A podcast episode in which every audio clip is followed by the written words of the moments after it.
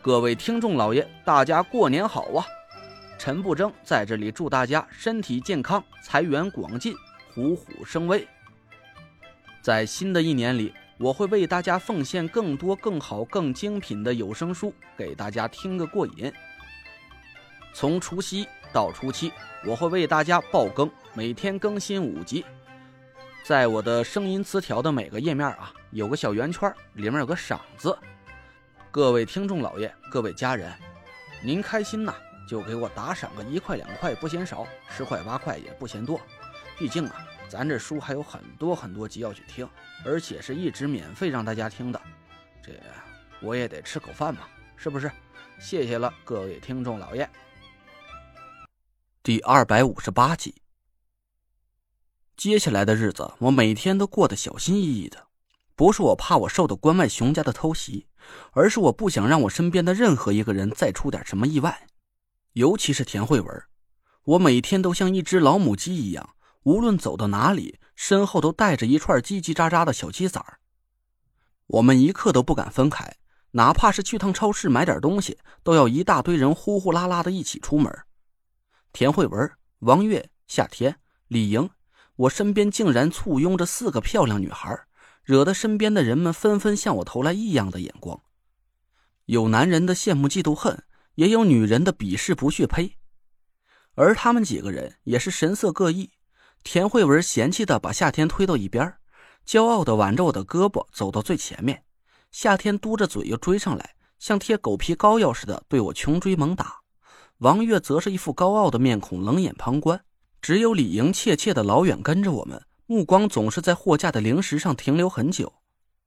田慧文对李莹叫的师母已经习惯了，她也没记仇，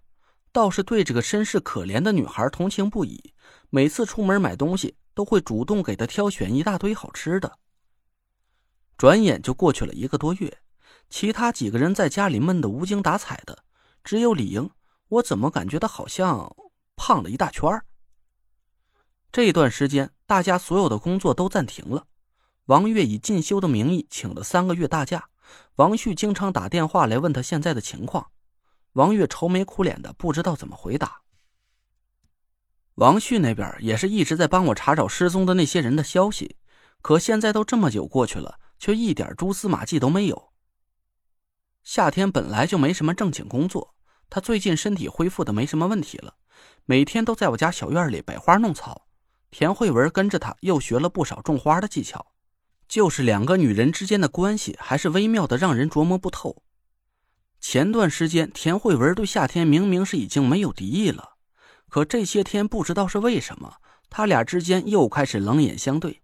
说话一个比一个恶毒，句句都夹枪带棒含沙射影的，以迅雷不及掩耳盗铃之势恢复了以前横眉冷对的紧张气氛。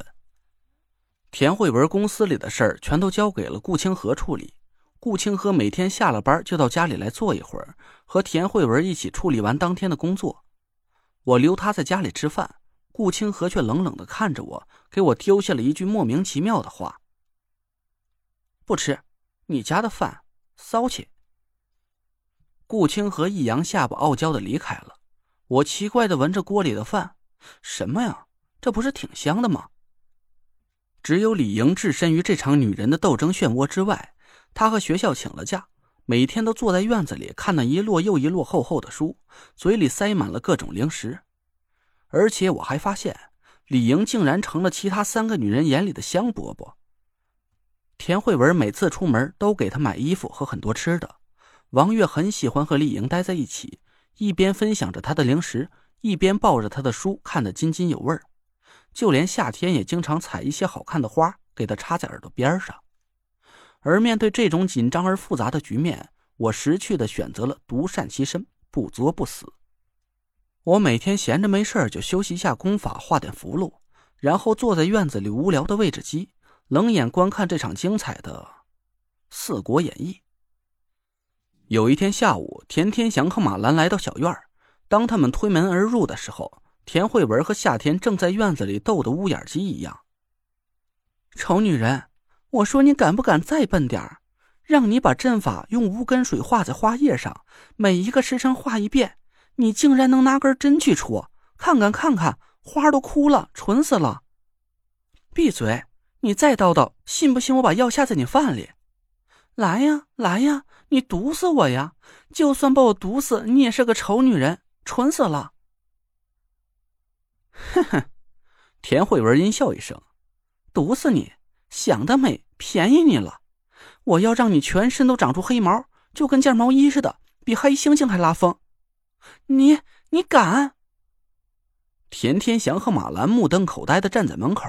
我尴尬地把他们拉进屋，都不知道该怎么跟他解释眼前这一切。好在田天祥和马兰没过多纠缠这件事儿，他们给我带来了一个还算不错的消息。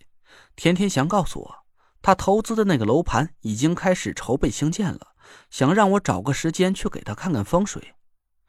我点点头，又无奈地看了院子里那四个女人一眼。行，爸，我知道了，那就明天一早吧，不过到时候我得带着他们一起去。累赘，这到底是怎么回事啊？虽然你和慧文的事儿爸不该多问，可这也这太这也太不成体统了。我苦笑了一声，把中州五魁失踪的事儿和田天祥说了一遍。我说这几个人是现在仅存的五魁中人了，我不想让他们有事儿。哦，原来是这样啊。不是，你刚才说什么？连陈大哥都打不过那个什么关外熊家？田天祥的眼珠子瞪得足有拳头大小，他可是亲眼见到过我师父的本事，听我这么一说，他当场搬家逃离市中心的心思都有了。我也没法跟他解释，其实到现在连我自己都想不通，就连夏天都能逃脱关外熊家的魔爪，可中州五魁那几个老怪物怎么会这么轻易就束手就擒呢？我对我丈母娘马兰现在是非常满意，自从她改邪归正之后，我觉得她还真能算得上是天下少有的贤惠丈母娘。就在我和天天相说事儿的时候，马兰各个屋认真检查了内务，把我们藏在各个角落的脏衣服都通通翻了出来，一边数落着我们不爱干净，一边打开洗衣机给我们洗衣服。王月赶紧跑过去给他帮忙，马兰拉着王月闲聊起来，问他有多大了，是做什么工作的，找没找男朋友。王月和他闲聊起来，他俩看起来很开心的样子，叽叽咯咯的笑个不停。洗完了衣服晾了一院子，马兰又对我们堆在院子角落里像个小山一样的快餐盒发表了不满，他不好意思直接说我，把田慧文叫到眼前，一指头狠狠地戳在他额头上。